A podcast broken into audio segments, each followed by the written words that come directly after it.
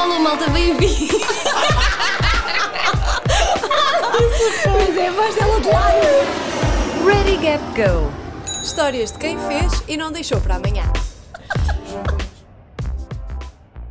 Alô, alô, malta, bem-vindos e bem-vindas a mais um episódio do Ready Gap Go, o podcast da Gap Year Portugal. O meu nome é Marta Cunha Grilo e estou aqui com a Rita Pinto Coelho. Agora sim. Olá a todos, bem-vindos de volta. Estamos aqui a gravar à distância, não é? It is what it is. E hoje tivemos aqui um convidado que foi o Tiago Oliveira, ele que na verdade é meu amigo já desde o secundário e ainda por cima andámos na mesma faculdade. E em 2016, Uhum, Entre 2016 e 2017. o Tiago fez um gap year, juntamente com um amigo dele, com o João, foram para a América do Sul durante oito meses. Mas o que é engraçado também, para além de todas as histórias que ele esteve aqui a contar, é que nem o Tiago nem o João sabiam o destino da sua viagem até uma semana antes. Portanto, uma semana antes de apanharem o voo, estavam indecisos ali entre a Rússia e a América Latina, que acabou por ser então o destino final, à pala de uma viagem bem barata que eles encontraram. O Tiago e o João partiram só a saber o destino para onde iam, iam só com um bilhete de ida, levavam 3 mil euros no bolso e achavam que isso ia durar para dois meses, mas à pala do couchsurfing e das boleias e das tendas, conseguiram ficar oito meses em viagem. Eles tinham só esta ideia de que queriam se expor ao desconforto e queriam ir de braços abertos a ter experiências com pessoas locais, daí o couchsurfing e terem evitado os hostels e o turismo tradicional. O Tiago voltou uma pessoa completamente diferente e cheio de filosofias de vida, que veio aqui hoje partilhar. Exatamente. O episódio de hoje não foi tanto sobre histórias e desaventuras, foi mais sobre o que levou o Tiago a ir em viagem, tudo aquilo que ele viveu lá, ele diz que foi uma coisa muito intensa, e depois todo o tempo, que já foi há três anos, todo o tempo que passou entretanto em que ele tem estado a maturar as aprendizagens que teve em viagem. Portanto, foi um episódio se calhar um bocadinho mais introspectivo, sobre aquilo que passa na cabeça de alguém que decide fazer uma viagem, ele acima de tudo espiritual, o Tiago fala muito disso, que a viagem é uma coisa mais interior. E no episódio 2 tivemos pela primeira vez uma pergunta da nossa comunidade Gap Year, que é o nosso Patreon, o nosso Patreon de Gap Year, que é para quem quiser ajudar a Associação Gap Year Portugal, que é uma, uma organização sem fins lucrativos, portanto nós dependemos do trabalho de voluntários e também de todas as pessoas que gostem do nosso trabalho e que queiram apoiar. A Isabel mandou hoje uma pergunta para o Tiago, ela que já está a apoiar a Gap Year, Primeira pessoa a apoiar. a primeira pessoa a apoiar. Se tu também quiseres apoiar a associação e estar mais perto do no podcast, podes ir ao nosso site, ao nosso renovado site, www.gapir.pt e ver lá a modalidade que faz mais sentido para ti. Nós temos muitas recompensas boas para quem nos queira ajudar e agradecemos desde já estarem a ouvir e se quer considerarem apoiar a Gapir, já é um trabalho com alguns anos e vocês nos ajudarem ainda vai continuar por muitos mais. Por isso, obrigada. Obrigada por ouvirem e esperemos que gostem deste episódio.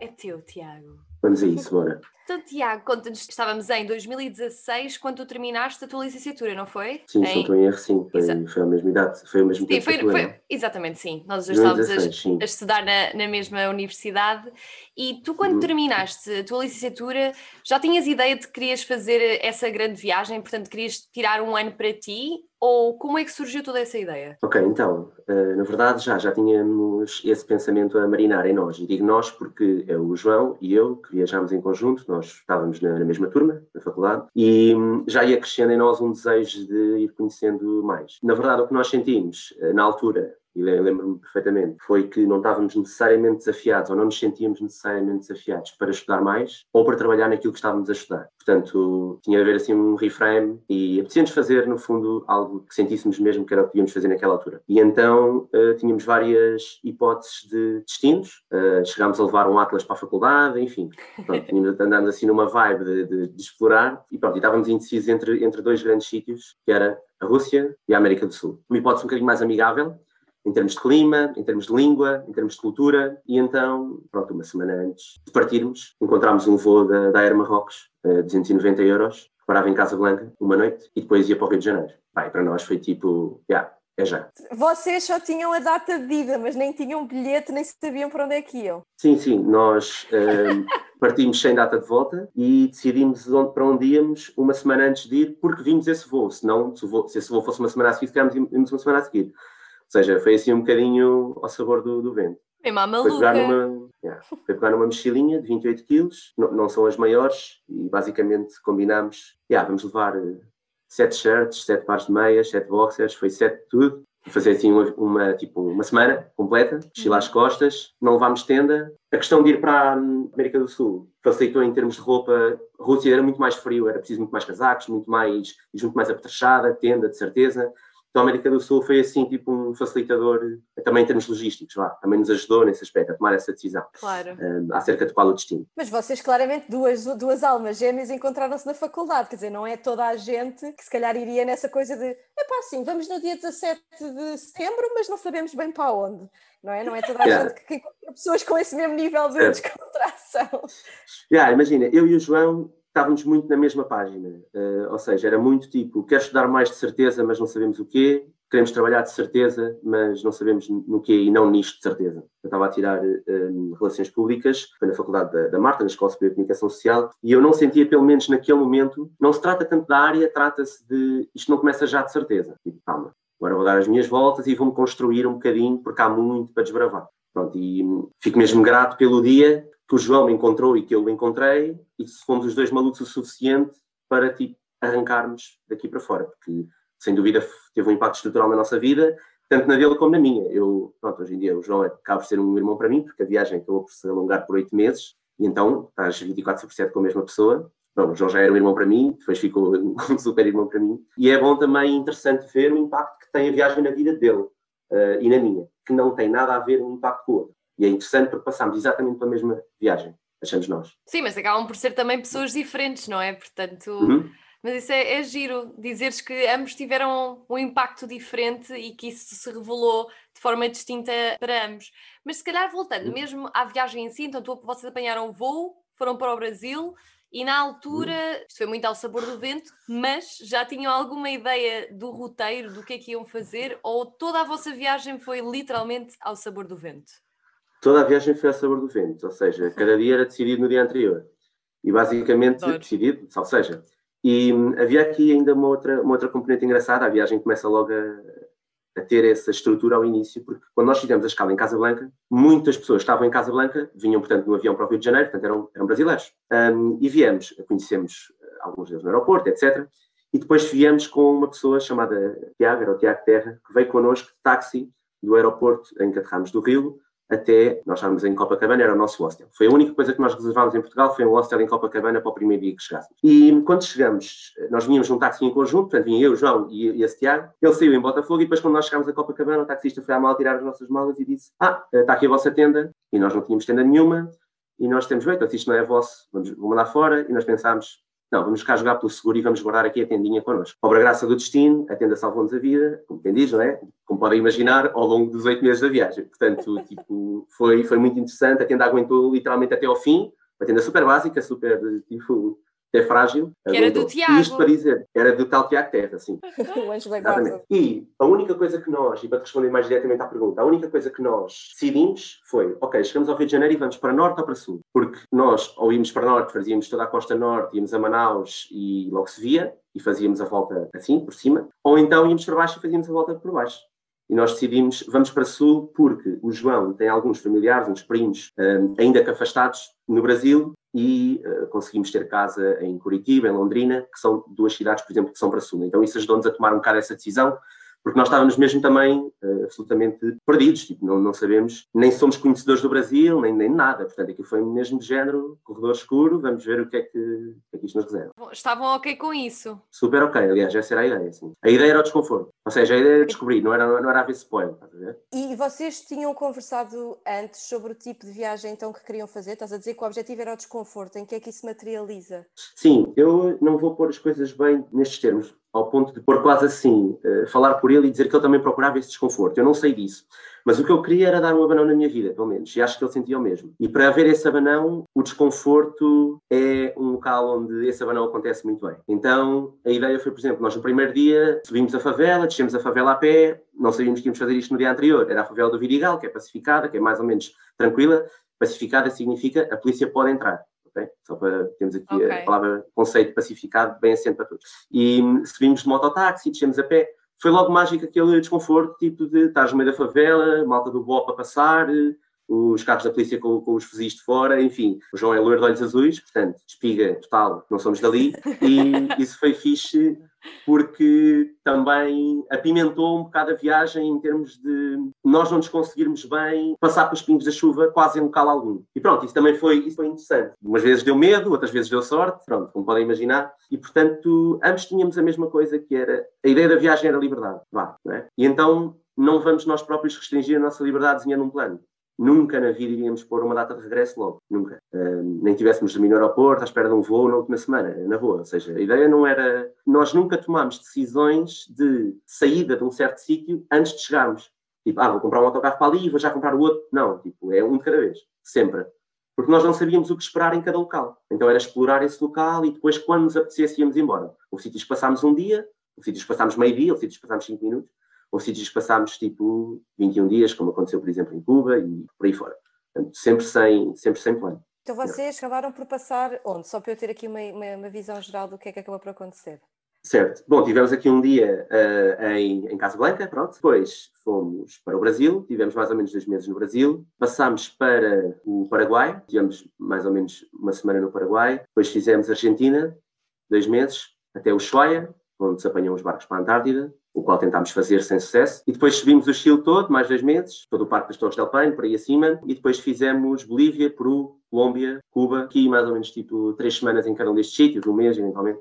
E ainda fomos a Nova York porque tínhamos uma amiga que por acaso era da nossa turma, que estava a tirar, estava a fazer um intercâmbio lá, o Inove Contact. E então ah. ela estava em Nova York, então nós aproveitámos para passar ainda ali uns 15 dias numa cena que nada tinha a ver com Cuba. E pronto, foi, foi, foi interessante, foi assim tipo a cereja no topo do bolo. Mas isto é, é, porque esta temporada do Ready Gap Go é a primeira vez que estamos a falar de, especificamente de um gap year que tenha sido na América Latina. Portanto, uhum. um, acho que era engraçado tu partilhares um bocadinho o que é que achaste deste continente que tem tanta miscelânea de culturas e tudo mais, a começar se calhar pelo Brasil, já que ficaste lá dois meses. Um, foi desconfortável. Pronto, começar. O Brasil não foi, o Brasil não foi dos cenários mais desconfortáveis, todo.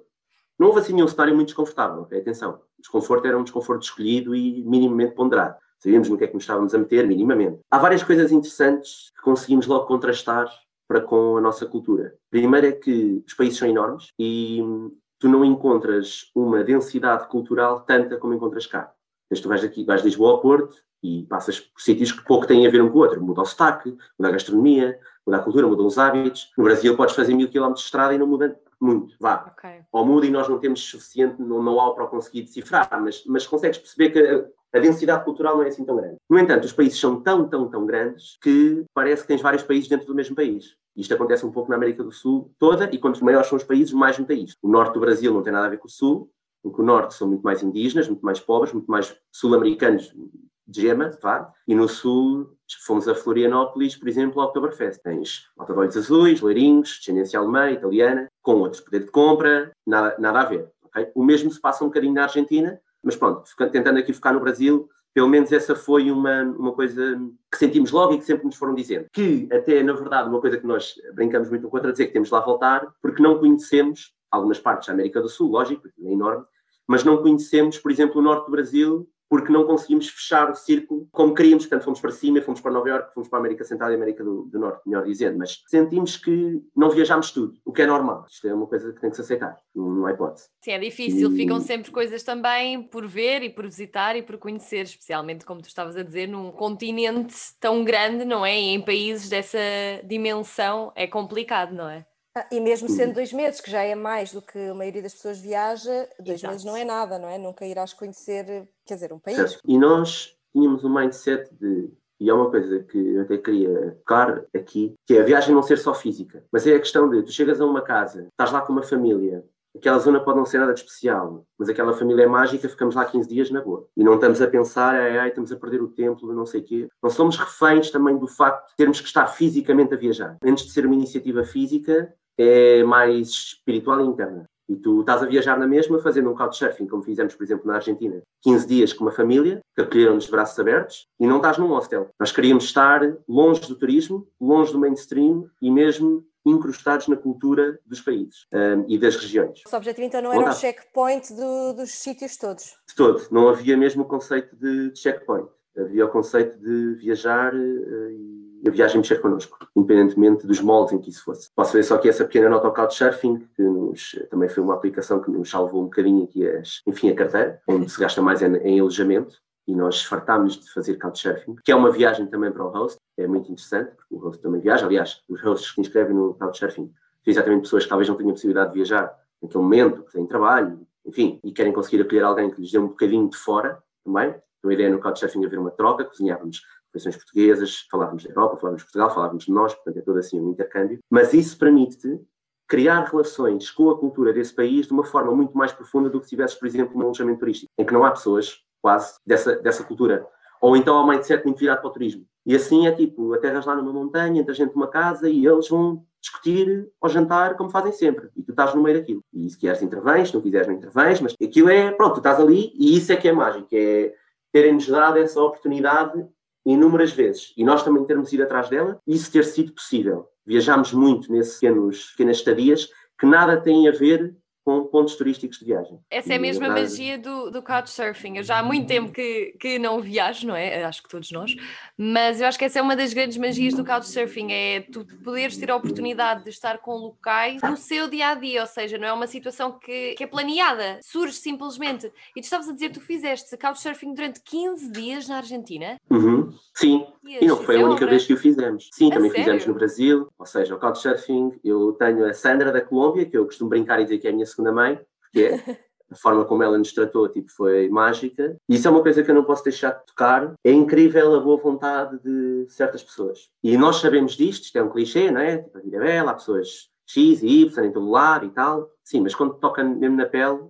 impacta. Mas tu achas que isso acontece? As pessoas quando fazem estas viagens mais tensas, falam muito disso, das interações muito profundas e, pá, e conscientes que as pessoas têm. Tu sentiste que isto aconteceu porque as duas partes, ou seja, tu e a outra pessoa, querem ter essa experiência de propositadamente e, portanto, partem com imensa consciência e estão super presentes na, na interação que estão a ter, ao invés de nós, na nossa vida cotidiana, que nem, pá, nem dizemos quase bom dia às pessoas porque estamos no, pá, né, no dia a dia, não é? Aquela coisa. Sim.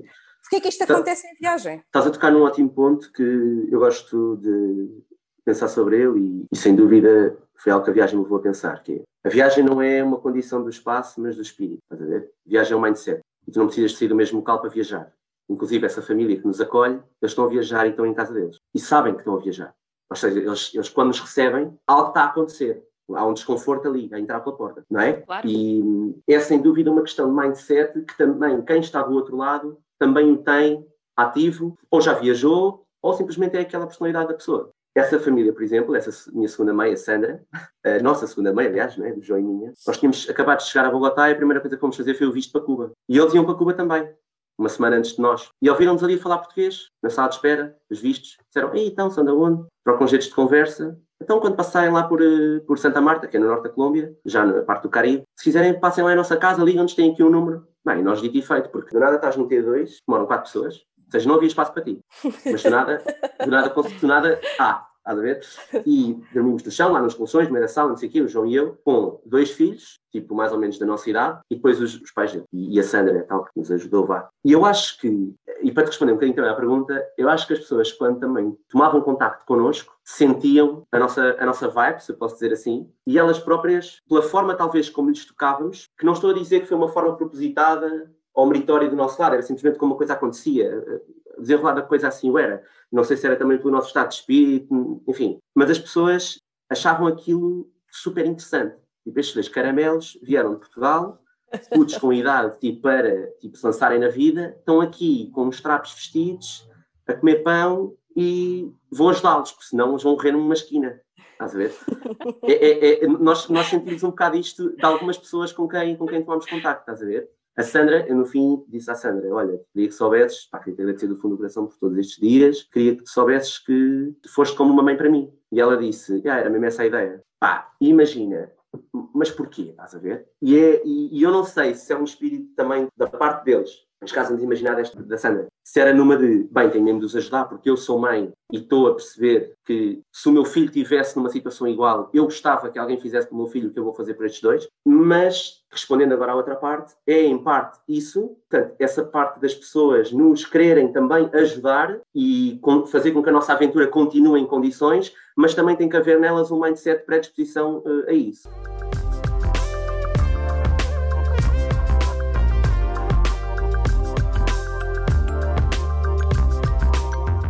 Depois tu vês isto, quando estás a apanhar boleias, passam 30 carros e o 31 para. Pronto, os outros 30 não pararam, não quer dizer nada. Uh, mas houve um que parou e, e aquele tem, está predisposto a. Uh, curiosamente, isso a nós deu-nos imensa estímula a dar boleias a malta cá. Enfim, isto depois é uma coisa que depois tem impacto repercutório, né? Tivemos literalmente, por exemplo, duas horas numa, numa nacional, que é a Ruta 40, que é uma estrada na Argentina que o no sul, o norte ao sul, com 2 mil e tal quilómetros, a 3 mil e tal quilómetros. Fizemos-la toda à boleia, foi mágico. E uma das boleias, por exemplo, foi de 700 e tal quilómetros. E no fim, e vocês dormem onde? Ah, temos aqui a tenda. Não, não, dormem aqui em minha casa. Estamos em casa dele, depois fomos a Ushuaia, quando voltámos, passámos outra vez pela, pela cidade onde eu morava, que se chamava Comodoro Rivadavia, que é no, no sul da Argentina. Ele disse que estão, pá, se vocês fizerem, voltarem a passar aqui outra vez, quando estiverem a subir, porque a América do Sul estreita muito, então é normal que volte a passar mais ou menos nas mesmas cidades, se lá abaixo, voltem a ficar comigo. E assim fizemos. Uh, voltámos a ficar com ele. E com essa pessoa tivemos também sete dias, com ele vamos de boleias a imensos sítios que ele nos vai visitar, nos intervalos do trabalho, nos fins de semana. Ele, entretanto, era inspetor da Polícia Judiciária da Argentina e era o head-off do caso de corrupção da Carolina Marque, a primeira-ministra da altura. Portanto, do nada estás a jantar e ele mete uma pistola em cima da mesa. Yeah, do nada estamos a jantar. Yeah, nós, nós, quando nós parámos, ele disse, então, tem droga? Logo, abre o vidro, tem droga. E nós, não, não, somos bombeiros. Pronto, isto aqui tem que fazer um bocadinho esta, esta pequena cote, mas já lá vou. Ah, então entrem. E, e, e pronto, entretanto fizemos a viagem toda, fomos conhecendo. E do nada estamos a jantar em casa dele e ele, pá, uma vez dispararam? Não, então vamos ensinar. Do nada mete uma Glock em cima da mesa, que era a arma dele, desmontar toda. Ele, entretanto, começa-nos a ensinar como disparar em uh, short range, portanto, em, em curto contacto. Então ele tinha ele tinha em vários pontos estratégicos da casa autocolantes, que eram tipo uh, targets, e tu entravas, estás a ver? Tipo, não pode. Tipo videogame. Porque tu boleia e, ganha, e ganhas, yeah, tipo uma beca de videogame. Não, que, que ele utilizava a Marta para treinar no seu dia a dia. Pronto, pois, que sim, era, era a atividade dele. E tenho só de fazer aqui esta ponte. Nós, ao meio do nosso curso de Relações Públicas, decidimos tirar um curso de técnico de ambulância de emergência, por uma questão eh, não só desafiante, como também gostamos muito da área de saúde como também achamos que é uma questão de responsabilidade social. Então, nós somos técnicos de ambulância de emergência, certificados pelo INEM, entretanto, em 2019, o certificado expirou, decidimos não continuar, porque tens, tens de estar sempre a renovar e, e a nossa carreira profissional não, não, foi para aí, mas deu para ter não só muitos conhecimentos, como também foi uma peça essencial na viagem. Ou seja, nós dormimos em imensos quartéis de bombeiros, percebemos que existe uma cultura internacional de entre e ajuda entre, bombe entre bombeiros, em que basicamente se havia camaradas, portanto, camas livres, podias ficar. Depois dávamos sempre alguém troca, cozinhávamos para eles, enfim, tentávamos sempre ter uma retribuição, mas quer dizer, é, é engraçado como uma coisa que fizemos cá, fazerem um cursozinho de 200 horas e tal, do nada aquilo transforma a viagem que tivemos, literalmente.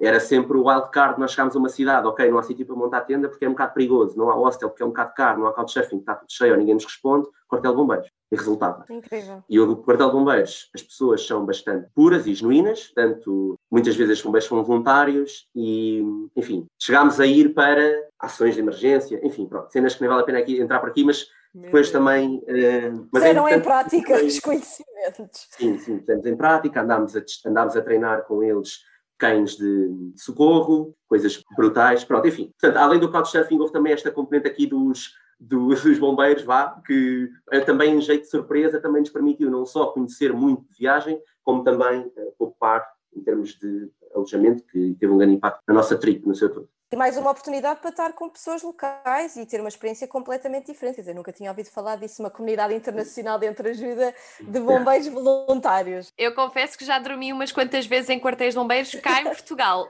Carregal do Sal, sim senhora e também em Braga e já não sei mais onde, mas pronto, isto era durante a road trip da Gap Year, que nós tínhamos uma carrinha, mas às vezes era fixe, pronto, temos uma caminha ou pelo menos temos um sítio onde poder uh, tomar um banhinho antes de irmos para as escolas Sim. e os bombeiros foram sempre uns queridos e deixaram-nos uh, tomar lá banho.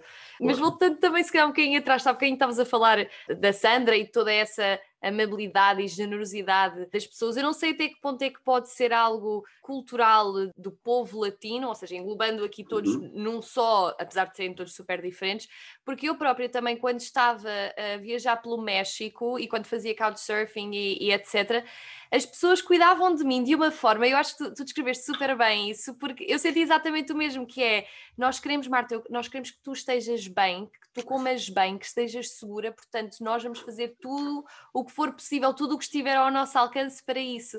Eu acho que é incrível, é um sentimento de, eu esta expressão eu nunca fui muito fã, mas às vezes para falar destas coisas acho que faz todo sentido, que nos enche no fundo do coração, não é? Estes momentos em que as pessoas mesmo que tenham um pouco, dão tudo para que nós também nos sintamos bem especialmente porque somos estrangeiros no país deles, somos pessoas que não conhecemos aquela zona e que se calhar eles podem ter uma contribuição muito positiva em nós e na nossa experiência. Uhum. Isso dá-nos duas grandes uh, lições.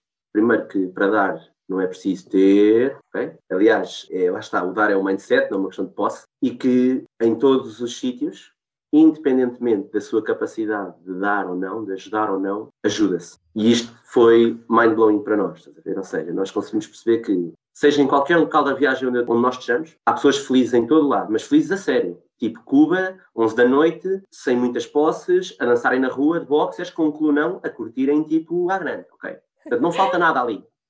Vá, hão de faltar coisas. Não estamos a dizer que não há momentos de em certas ocasiões da sua vida, mas pelo menos a mim tocou muito isso, que é, que problemas tenho eu? Tipo, Deixa-me cá relativizar um bocadinho aquilo que para nós, por vezes, são problemas, porque vês felicidade em todo o lado, vês sorrisos em todo o lado. Não houve uma cidade onde eu passei que estava tudo a passar mal, isto não existe. Ou seja, havia muita, muita malta bem e eu acho que isso é, é, é muito mágico. Mas o que é que tu achaste, o que é que tu sentiste que é esse ingrediente que falta se calhar cá na Europa?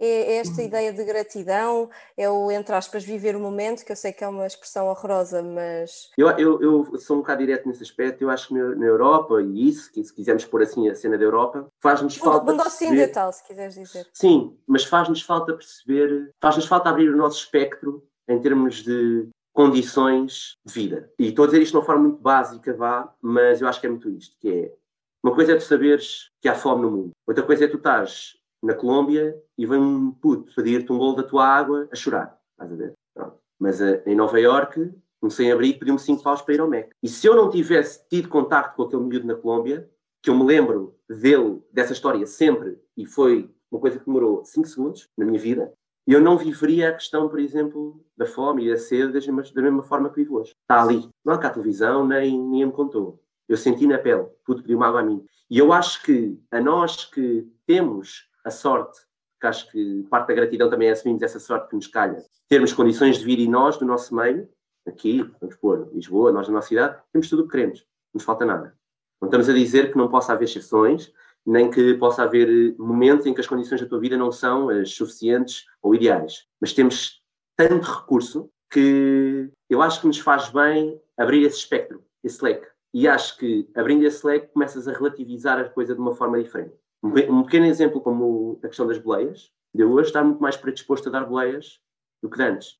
E é porque eu estive na berma de um passeio, como cheguei a estar 5 horas, ao frio, porque queríamos boleia. E houve um bacana que decidiu parar. Senão eu não tinha, tinha, tinha dado 6 horas e 7, pronto. E é muito fixe tu poderes te pôr nos sapatos ou aproximar-te um bocadinho o mais possível dos sapatos de quem não é como tu. Porque isso é que te dá esse jogo de cintura de relatividade e de relativização das coisas. Pelo menos a nós foi o que sentimos que nos deu bastante transformação eh, intrapessoal mesmo. Portanto, quando chegámos a Portugal éramos outras pessoas. Não só com outros problemas, com outros objetivos, com outras formas de pensar, mas éramos outras pessoas. Porque vimos, vá, milhares, centenas de cenários que nunca antes tínhamos visto. Portanto, não são só inputs novos, é um montão de inputs novos que nem sabíamos que existiam. Ou que achávamos que sabíamos como é que eles eram. Mas sem estar lá nunca é a mesma coisa. Mas há aí uma grande distinção, quer dizer, tu no início quando dizes que vocês foram à procura do desconforto, mais do que a procura do desconforto que muitas pessoas podem fazer através do desconforto físico, mudação, etc., vocês tiveram a coragem de se expor e de se abrir ao próximo. E é aí que está a grande diferença de tudo o que tu estás a dizer, não é? Certo, eu acho que, não sei se isto vai responder também bem à pergunta, mas o desconforto é um bocadinho, tornou-se um bocadinho para nós como um combustível. E o desconforto, na sua gênese, tu não o prevês, porque senão não era desconforto. A viagem tem isso que é mágico, que é, nós podemos ir viajar, podemos imaginar tudo o que quisermos sobre a viagem, nunca vamos conseguir acertar, porque nunca lá tivemos. Isso é a parte boa do desconforto, é que mesmo que queiras prever, não consegues. Porque chega a um ponto, quando tu começas a conseguir prever, já não é tão desconfortável. Mesmo que faças uma experiência desconfortável três, quatro vezes, começas a conseguir prever e tens mecanismos de adaptação e já não é tão desconfortável para ti. E a viagem tem isso de mágico, que é, nós bem podíamos imaginar e ler e pensar e, e perguntar opiniões, mas não dá para conseguires prever. E, portanto, sem dúvida que esse, esse desconforto foi a causa da viagem. Não sabíamos para o que é que íamos. Atenção que isto é importante. É, não, nós não saímos a dizer vamos para uma coisa que é desconfortável. Não, não sabemos para onde é que vamos. Aí é que está o desconforto, é não ter noção nenhuma. Como também a consequência da própria viagem. Ou seja, nós voltamos para Portugal e sentimos, acho que aqui posso falar os dois, uma frase que eu às vezes digo em brincadeira, que é lá é jogo, aqui é treino. sem, sem querer parecer potente ao dizer isto, porque eu antes achei que cá era jogo, ok? E claro que isto é uma, uma comparação assim muito leve, mas é assim, a capacidade que tu tens que ter de te adaptar a sítios completamente diferentes, tendo a consciência que quando te adaptas num sítio está na hora de ir embora, porque está tudo visto e temos que ir, não é? Não podemos continuar a gastar as nossas poupanças num sítio onde, onde, já temos tudo visto, se podemos pôr assim entre aspas. Isso deu-nos um arcabouço muito interessante para conseguir enfrentar coisas depois na nossa rotina, que casam um bocadinho com aquela ideia da viagem ser espiritual e não física. É estar no mesmo sítio e agora vou começar este projeto. O que é que vai dar? Não sei. Tu não consegues calcular o que é que vai dar, logo há um risco e esse risco amedronta-te. Nem é tipo, ah, vou conseguir ou vou ter sucesso. Não, é, não sabes o que é que vai dar. Vai ser desconfortável, vais ter que te adaptar, é chato, estás melhor na cama, se calhar. Só que isso dá esse power, que é há sempre uma recompensa desse desconforto, há sempre uma evolução. Quando tu consegues tornar algo desconfortável e confortável, há sempre uma evolução, eu acho, um, na tua pessoa. E isso torna-se vício, estás a ver? Daí vir a ideia do jogo e do treino.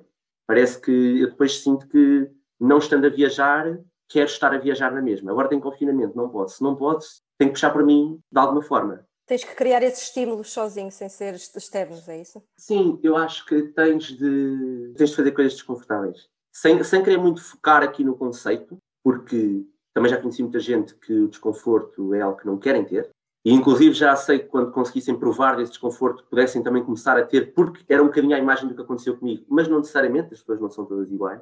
Mas pelo menos para mim é mágico, e ainda vou mais longe, que é, se tiver tudo uh, confortável, e se for tudo rotineiro, torna-se secante. É uma seca. E ainda vou mais longe, que é, isto então já é mesmo um bocadinho das filosofias, sinto que não estou a dignificar a minha existência e a minha vida. Ou seja, não há coisas que eu posso fazer. Eu tenho capacidade para as fazer. Ou pelo menos tenho capacidade para as tentar fazer. Não me sinto bem em não tentar, em não aproveitar. E isto serve para tudo. Tudo o que nós quisermos. Amizade, amor, trabalho, escola, tudo, projetos, tudo que, tudo que quisermos, eu acho. É isto que, que eu sinto ganhar, estás a ver? Este go for it. Que vai dar a geneira. Mas é, é, é aí é que está, é não teres a certeza do que é que vai dar.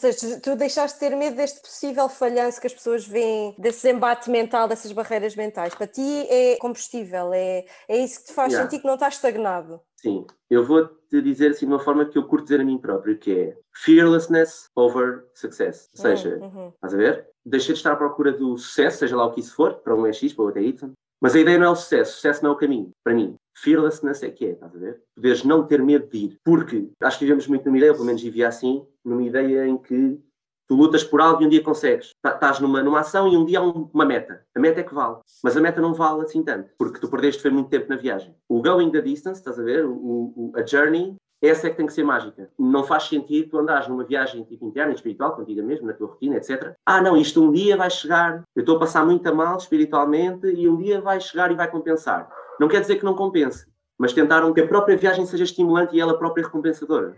Até porque é o que dura mais tempo, não é? Quando tu chegas à meta, pronto, já está. Pronto, e é uma sensação e há muita coisa dura... nessa viagem. É, exatamente. E há muita coisa nessa, nessa viagem. A orientação deixa de ser o sucesso. Eu não quero chegar necessariamente. Eu posso querer chegar lá, mas há tantas paragens pelo caminho, uh, há tanta curva, quero dignificar aquelas curvas. Ah, a viagem tem que ser boa, a viagem tem que ser boa, porque senão uma coisa, este, estas tuas filosofias que tu foste desenvolvendo, tu, entretanto, a viagem já foi há três anos. Tu conseguiste ir uh, digerindo isto enquanto lá estava? Tem sido um processo nos últimos três anos? Como é que isto foi? Conta-nos tudo. Exato. Um, a viagem continua até hoje e talvez uh, demore bastantes anos a acabar. O João e eu não conseguimos de todo maturar o que conseguimos hoje em dia maturar lá, todo. Não há espaço para tu tens tantos inputs ao mesmo tempo que tu não consegues ter o distanciamento racional necessário para conseguir refletir sobre certas coisas que agora conseguimos. E muitas vezes isto é um processo inconsciente. Tanto é inconsciente esta maturação quando estamos cá, como é inconsciente o facto de lá não conseguires maturar nada. Tipo, não, não, não tens tempo para. Um, e depois é giro que... Lembro perfeitamente, quando chegámos ao aeroporto de Lisboa, os nossos avós estavam à nossa espera, os nossos pais estavam à nossa espera, e nós, com um cheirinho a suor de quem vem de avião, daqueles dos bons, e não conseguíamos, e ninguém nos conseguia apanhar focado numa fotografia, nós estávamos todos excitados. Ou seja, tipo, não te consigo explicar eh, o que, é, o que é que era aquilo, mas nós vinhamos em Nárnia, Nós vinhamos, noutro, nós vinhamos noutro registro. Tanto, sem dúvida, que nós ainda vinhamos a viajar, estás a ver? E quando cheguei cá, quando chegámos cá, foi tipo, e agora Portugal como é que está? E, e, já, e vinhamos ainda num espírito de viagem. Não, isto agora cá, agora eu vou a Coimbra que nunca fui, vou de bicicleta e vou dormir numa aldeia de xisto, em casa de uma senhora. Tipo, género, é assim uma... É um... Não sei, é um mindset... Love momentum, não é? Isto tem um, tem um nome qualquer na física, não é? Que é, vocês já vinham com essa velocidade toda e era, o fácil era continuar com essa pujança. Sim, sim, sim, sim, sim sem dúvida. Uh, não, e difícil é travá-la. E era isso que eu ia perguntar, como é que tu conseguiste travar, aliás, não travar travaste, não é? Porque tu próprio dizes que continuas nessa viagem, mas como é que é o chegar e chegar com todo esse power e a percebeste de que, ok, está na hora, agora é quase, digo eu, como estar num novo desconforto, mas confortável, mas ao mesmo tempo teres-te adaptar a uma nova realidade, porque agora é aquela a tua realidade. E como é que foi lidar com tudo isso? Houve uma coisa bastante interessante que eu não tenho receio de falar, mas que é curiosa, que é, eu cheguei e pensei que cá estava tudo diferente e está tudo igual. Ou melhor, está tudo mais igual do que eu, de certeza. E é um abre-olhos fixe, que é do género, tu precisas de ter uma iniciativa de querer aproveitar e de querer esse desconforto e de querer mexer, porque senão o tempo passa. Quando passou, passou. E se há coisa que nada nos devolve, é o tempo, né? Temos que lutar por ele, temos que fazer tudo, ele não volta. E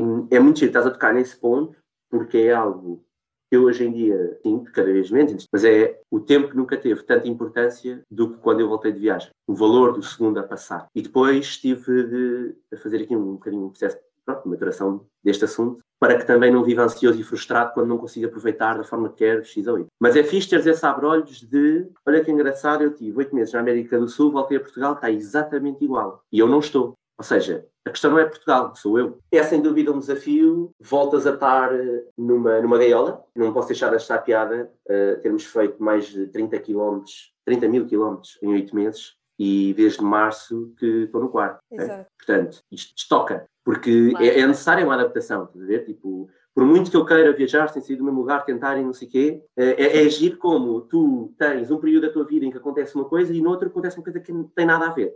Portanto, sem dúvida que esse processo que tu, que tu perguntas, ele continua. Mas tu, como é que então, depois nestes últimos três anos, o que é que aconteceu na tua vida? Porque tu passaste da quinta mudança, não é para a segunda, basicamente, se calhar, ou para a terceira, vá. A vida passa a ter outra cadência, não é? Porque, quer dizer, não há, tem de ser. O que é que aconteceu nos últimos três anos? O que é que este gap year te trouxe? E para onde é que te levou, no fundo, cá?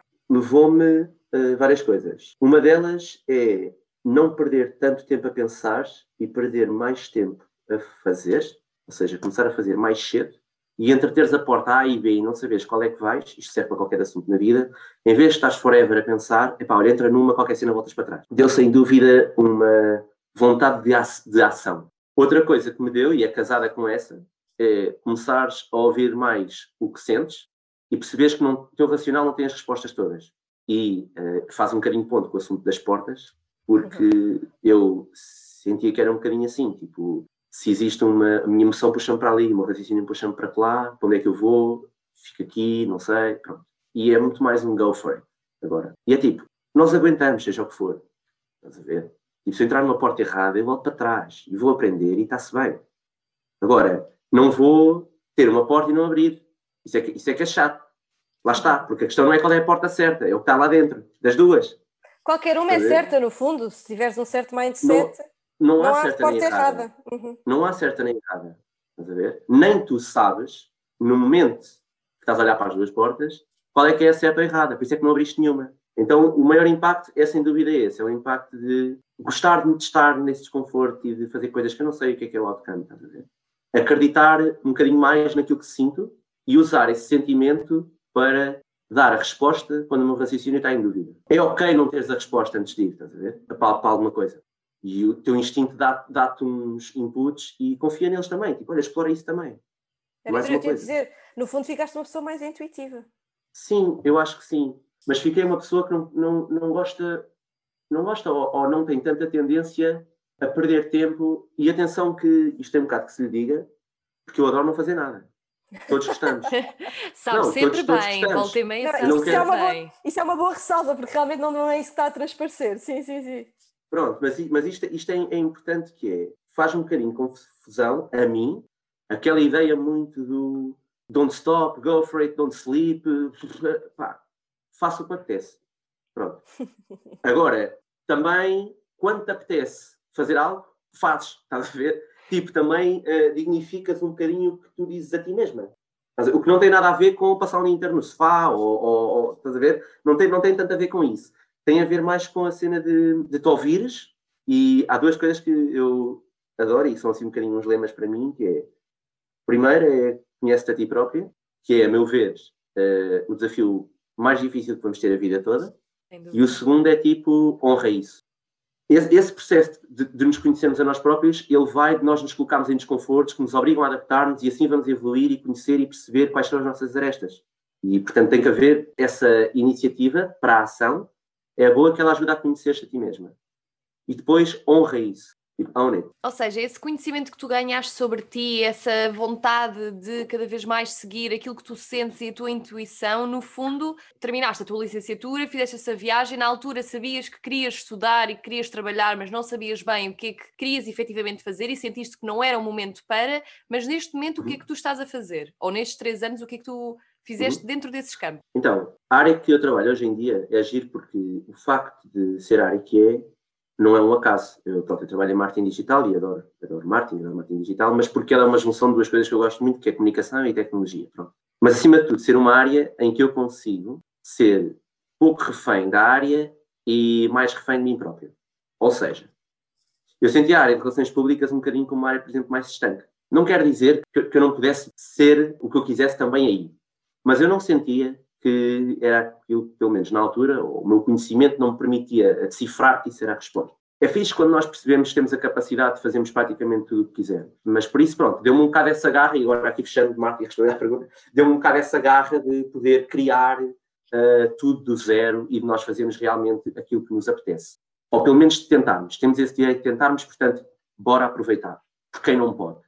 Não, mas muito bem. Tiago, eu gosto, eu gosto sempre de ouvir estas, tu, estas tuas histórias e formas de ver a vida, porque acho que é bastante engraçado. Uh, mas também não querendo uh, afastar aqui uh, de uma. Não, que tem aqui uma questão da, da, nossa comunidade Gap Year, feita pela Isabel, uh, que ela deixou aqui uma pergunta para ti e se calhar em jeito de fecho posso também uh, fazê-la, e já que também estávamos aqui a falar no fundo de, de autodescoberta e de autoconhecimento e o que é que tu neste caso ganhaste, e a Isabel aqui pergunta, viajar com alguém pode ser um desafio a diversos níveis. Como é que tu conseguiste conciliar tudo com a tua própria autodescoberta? Bela pergunta. Então, Começando pelo um clichê que eu adoro, a felicidade só é real quando é partilhada. Não sei se é ou não, para mim pelo menos foi. Ou seja, eu senti que se houvesse momentos onde eu não tivesse lá o João, aquilo não era a mesma coisa. Mas de todo. Ia ficar triste não conseguir mostrar a mais pessoas. Aliás, é bem triste, mas ia ficar naquela de quem me dera que tivessem aqui mais pessoas, e eu pensar na minha cabeça em pessoas, tipo os meus pais, meus amigos, etc., que podiam estar em certos sítios a poderem ver um, aquilo. Portanto, viajar com outra pessoa é, é, é mágico, é uma, é uma adaptação, ok? Eu tive com o João, nós pensámos que a nossa viagem ia durar dois meses, nós tínhamos, isto é importante dizer, nós saímos de Portugal cada um com 3 mil euros, incluindo para gastar em voos. Foi tudo o que nós gastámos, foi 14 euros por dia. Durámos oito meses, pensámos que íamos durar dois, a 50 euros por dia. Acabámos a durar oito meses a 14 euros por dia. Um, yeah. E, portanto, este, nestes oito meses, eu todos os dias acordava e deitava-me olhar para o João, né? Pronto. Basicamente é um bocado isto. E, andava, e, andávamos, e andávamos a viajar e andávamos os dois juntos naquilo. E havia várias coisas interessantes. Nós nunca discutimos a sério, houve fricções e a natureza curava-as, que é mágico. Ou seja, nós podíamos estar ali numa de. Não sei, uma ligeira fricção, coisas que acontecem, é normal. É normal, porque aquilo é tão estimulante, aquilo é tão intenso. fraturante sobre a tua pessoa, e ah, intenso. Só depois nós começávamos a fazer uma caminhada de floresta, como fazíamos várias, tipo de uma hora, duas, três, chegou a haver caminhadas de oito horas, enfim. E no fim estava tudo resolvido. E não foi preciso dizer uma palavra. E na verdade, o mágico é que nós resolvemos internamente. Não foi com, com ele, nem ele comigo. Porque não havia também um assunto, não havia uma discórdia, tipo, havia simplesmente uma fricção, tipo, gente, cara, tipo, todos os dias, estamos juntos todos os dias, é normal. Uhum.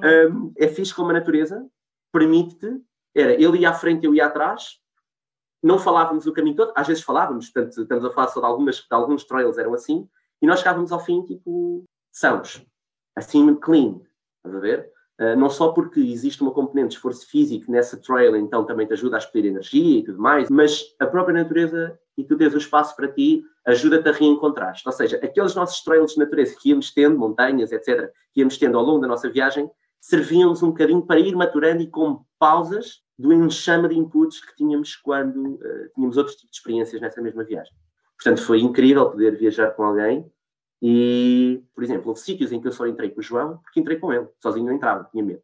Tipo, pois. andares três horas montanha adentro e dormes numa tenda, num lago em que, tipo, acordei de manhã, tinha uma águia a comer-me um saco de lixo. E depois um, um, um, boi, um boi à meia-noite fazer o barulho. Ou seja, se eu estivesse sozinha, se calhar não tinha entrado na, naquela descoberta. Portanto, sem dúvida que eu acho que, dado que estamos em território tal desconhecido, é fixe poderes ter alguém com quem dividir essa ansiedade, essas felicidades. E eu acho que, bem, esta aqui eu conto, nós, no Chile roubaram uma mochila, ok? também roubaram da viagem, mochila? Roubaram, roubaram uma mochila no Chile, sim, em Calama. Um, estávamos à espera de um autocarro, num esse terminal só passam é, dois... Mas esse sítio é sinistro. Acho que toda esse a gente é... teve uma yeah. mochila roubada. A sério? Não, é Calama yeah, é, é, é, é, pesado. Tipo, foi assim dos sítios mais pesados. Houve, houve, houve alguns sítios no, no, no, Rio que eu senti, uma ou outra zona, a Lapa principalmente, enfim, houve, houve alguns sítios que, que, eu fui sentindo, mas nesse sítio em Calama, no Chile, sim, basicamente é droga, prostituição, toxicodependência, prostituição, crime. Okay? É no maior pé do deserto de Atacama, que está ali um bocado perdido e pronto. Bem, roubaram uma mochila, enfim. E os esquemas são, são engraçados. Ora bem, um terminal de autocarros onde só param dois autocarros por dia e os dois é às 8 da manhã. Um é o nosso. Então nós estamos lá à espera, nós e os do outro autocarro. E passa um bacana à minha frente e larga dinares no chão. E eu, olha, você deixou cair, blá blá. Eu, estúpido, não percebi que aquilo era o truque. O truque era eu ia apanhar os dinares do gás, vinha outro mano, roubava uma mochila. Enfim, eles não conseguiram. Eu voltei a dar o dinheiro, ele realmente agiu de forma um bocado estranha. Ele era um bocado estranho, mas eu, tipo, open mind, pronto, enfim, uh, nunca imaginei, porque depois é. Nós sabíamos que havia o risco de ser roubada e tal, mas entretanto, estás há cinco meses sem ser roubada e normal que o teu alerta se atenua um uhum. bocadinho. Não quer dizer que te despreocupes, mas calma, começa a confiar mais e tal. Tu chegou um autocarro, fui ver se era o meu. Quando voltei, não tinha mochila. Tinha lá outra mochila com uma toalha lá dentro para fazer espaço. Mochila é essa que ainda está em minha casa e que uh, é, no fundo, a, minha, a mochila de viagem que eu, que eu, que eu guardei. Ah, eles, eles foram queridos, eles foram queridos ao ponto de substituir e substituir. dar mochila? Não, não é queridos. Não é queridos. É se tu olhares, se tu olhares de longe para não perceberes que foste roubada. Enquanto eles têm oh. tempo para conseguir fugir um bocadinho. Eles okay. fogem a pé. Ok? Pronto. Okay. Bem, entretanto, isto aqui é onde a malta vê que, pronto, eu sou meio variado da pinha, mas é assim, tu perdes a tua mochila no meio do Chile e não teres nada, é uma beca chata. Okay? Há assim um, há uma ânsia que cresce dentro de ti. Bem, eu começo a correr pela cidade à procura da minha mochila. Entretanto, passei um semáforo e sendo atropelado por um táxi. Diz, não, chico, estás louco? E eu tipo, eh, me roubaram a mochila. E o gajo, eu sei onde é que está, entra aí. Não? Calma. yeah. E eu tipo, ei, isto não está a acontecer, fuck it, bora entrar. Táxi. E o João já tinha ficado na. O João está, não, o João está no terminal à minha espera. À minha espera, e entretanto já chegou o meu autocarro, está tudo dentro do autocarro e andeu a andar de táxi, tipo, a abrir pela cidade à procura da minha mochila. Então bacana era, tudo que era vermelho, o gajo varria-os, tudo que era drift, ele fazia-os, e chegámos a um cenário, tipo, literalmente Walking Dead. Pá, eu aqui, tipo, isto, há, há, que ter absoluto respeito pelas pessoas que estão nesta condição, porque aquilo é intenso, que entras por um túnel. A primeira coisa que o taxista me diz é: olha, tem cuidado que aí a polícia não entra. E eu, é pá, pronto, meteu-me logo no sítio. Porque aquilo é, tu entras, não sais, é tipo assim, não é bem. Pronto. À porta tens muita malta a drogar-se, tens prostituição. E aí eu saio do táxi, louco da cabeça. Portanto, aquilo literalmente foi-me ali um rush de adrenalina, porque aquilo não sou eu. Aquilo é roubaram uma mochila, tipo, eu tenho que encontrá-la. E disse, eu pago-vos, tipo, eu dou 50 euros, 100 euros, eu só quero, tipo, os meus documentos, podem ficar com a roupa. Fiquem com a roupa, tipo, eu tinha, tinha algumas algumas cenas que eles se calhar conseguem vender e fazer dinheiro aquilo. Pronto, deem os documentos, deem-me os livros, coisas que eu tinha de lembranças da viagem. Claro que não houve uh, mochila nenhuma. Isto para chegar aonde? Agora podia continuar a história de como é que eu tentei recuperar a mochila, mas passando um bocado isso à frente, passei a dividir tudo com o João. E era giro, porque sete para dois, sete para cada um já era pouco, passámos a ter sete coisas para os dois. Pronto. O que foi ótimo, porque nos permitiu assambarcar mais lembranças para fazermos os nossos voos sem ter que pagar bagagem extra. Isto não deixa de ser uma história com piada, porque nós, todas as vezes que andávamos de avião, para não pagarmos bagagem extra, vestíamos toda a mochila antes de entrar no avião. Isto não posso deixar de dizer que isto tem piada. Pá, isto era lindo. Nós era tipo, chegávamos ao check-in, víamos o bacana do check-in, ele ia pesar a nossa mala, não podia ter certo, não podia ter mais do que certo peso, claro que tinha, Tinha livros, tinha lá o mundo todo dentro, Doraemon. E então o que nós fizemos foi, atrás de um painel, começamos a vestir as sete shirts, as sete... chegámos a pôr o saco de cama, tipo em espiral, à volta do corpo, mas com sweats por cima, para ser tipo um boneco da Michelin. yeah, estás a ver? E depois a mochilinha, sim, sim, tranquilo, 7 quilos, mochila era leve. E eu não achava que estava a agir incorretamente, porque eu sou um gajo pequenino e leve, então pensei, pá, isto é o peso que os gajos que pesam mais que eu também estão a consumir isto no avião, eu não estou a agir incorretamente, estás a ver? Depois chegávamos ao avião, está na hora de despir, não é? Ai meu Deus. E isto é, isto, isto é, isto é que era curioso. Portanto, a malta chipava-se completamente. Portanto, está uma bacana ao meu lado, estou a tirar sete t-shirts, nada, começa eu a tirar a calça, ela acha que eu vou ficar nua, eu não vou, tenho outras por baixo. Pá, e foi assim uma cena tipo. Havia assim, assim várias histórias dessas, uh, numa de poupança, que nos. pá, que ficam tipo um bocadinho. Tipos ao teu lado a achar. Eu estou nos apanhados, não estou? Estou a ser filmado. Yeah. Sim, eu vi inclusive uma senhora que. Está a despir um saco cama, pá. Yeah. Houve inclusive uma senhora que, pronto, que saiu ao pé de nós, normal também, aquilo era mesmo. Mas nós estávamos na boa e estávamos com a consciência tranquila. Mas pronto, isto também para dizer que não só a viagem para nós foi uma metamorfose, portanto não foi uma viagem, não foi um ir ver uns sítios, foi vermos a nós refletidos nesse processo também. Uh, em piada digo que não nasci há 25 anos, nasci há 3, porque é um bocado verdade, a minha pessoa mudou tipo à grande. É fixe uh, reconhecermos e gratificarmos a humanidade e as coisas como são. Às vezes o foco é muito, e está tudo mal. Não, não está tudo mal, é challenges. Vai estar sempre, nunca vai estar tudo certo. Tipo, calma. Uh, está melhor do que estava. E haverem pessoas que nos ajudam mesmo. Tipo, entras numa padaria, estamos lá comprar pão, que era o que nós comíamos, era pão, basicamente, não dinheiro. E vem um padeiro, cheio de farinha na cara, porque ele ouviu-nos a falar entre, entre eu e o João. Então ele veio da cozinha, vá, da, da pastelaria, né? Da padaria ah, nós somos portugueses, não sei o quê, não sei o quê, estamos a viajar, não sei o quê. Ficou curioso onde é que nós éramos e tal. E lá, ok, então lá, boa viagem, boa sorte. Pá, vai à cozinha, volta, tipo, com um sacão de comida, de pão, tipo, tinha pão com tudo, tipo, pão com, ah, pesca chouriço, pescas nada, enfim, cenas uh, por, aí, por aí fora para, para nos ajudar e, e é interessante porque nós não precisávamos daquela ajuda. Nós podíamos gastar mais dinheiro, ok? Podíamos ir mais cedo para Portugal. Mas é fixe um, termos tido contacto com isso e termos essas pessoas a nos ajudarem ao longo de toda a viagem e claramente voltei tipo, na plenitude máxima, no nirvana, tipo género. Todos temos o mesmo destino, simplesmente vamos por caminhos diferentes e é importante relativizarmos o nosso frame com o do outro para conseguirmos compreender o outro, porque no fim queremos todos chegar ao mesmo, que é o bem-estar e a felicidade.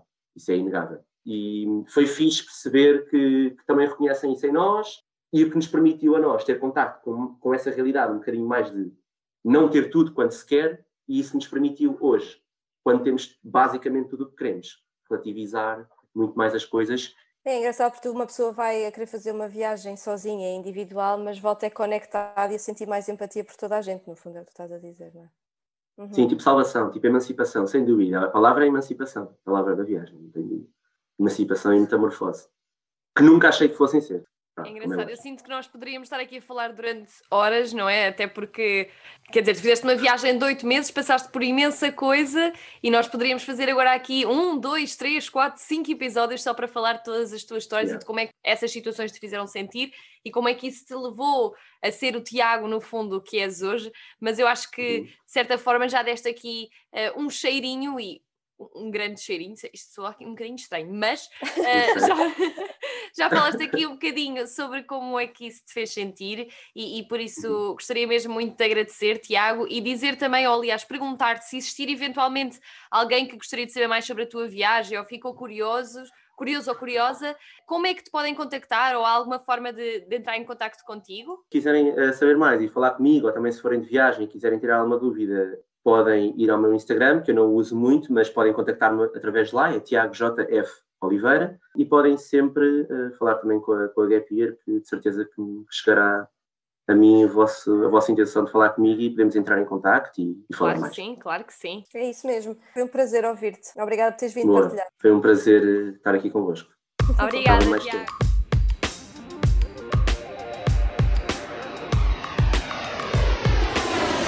Ready Gap Go.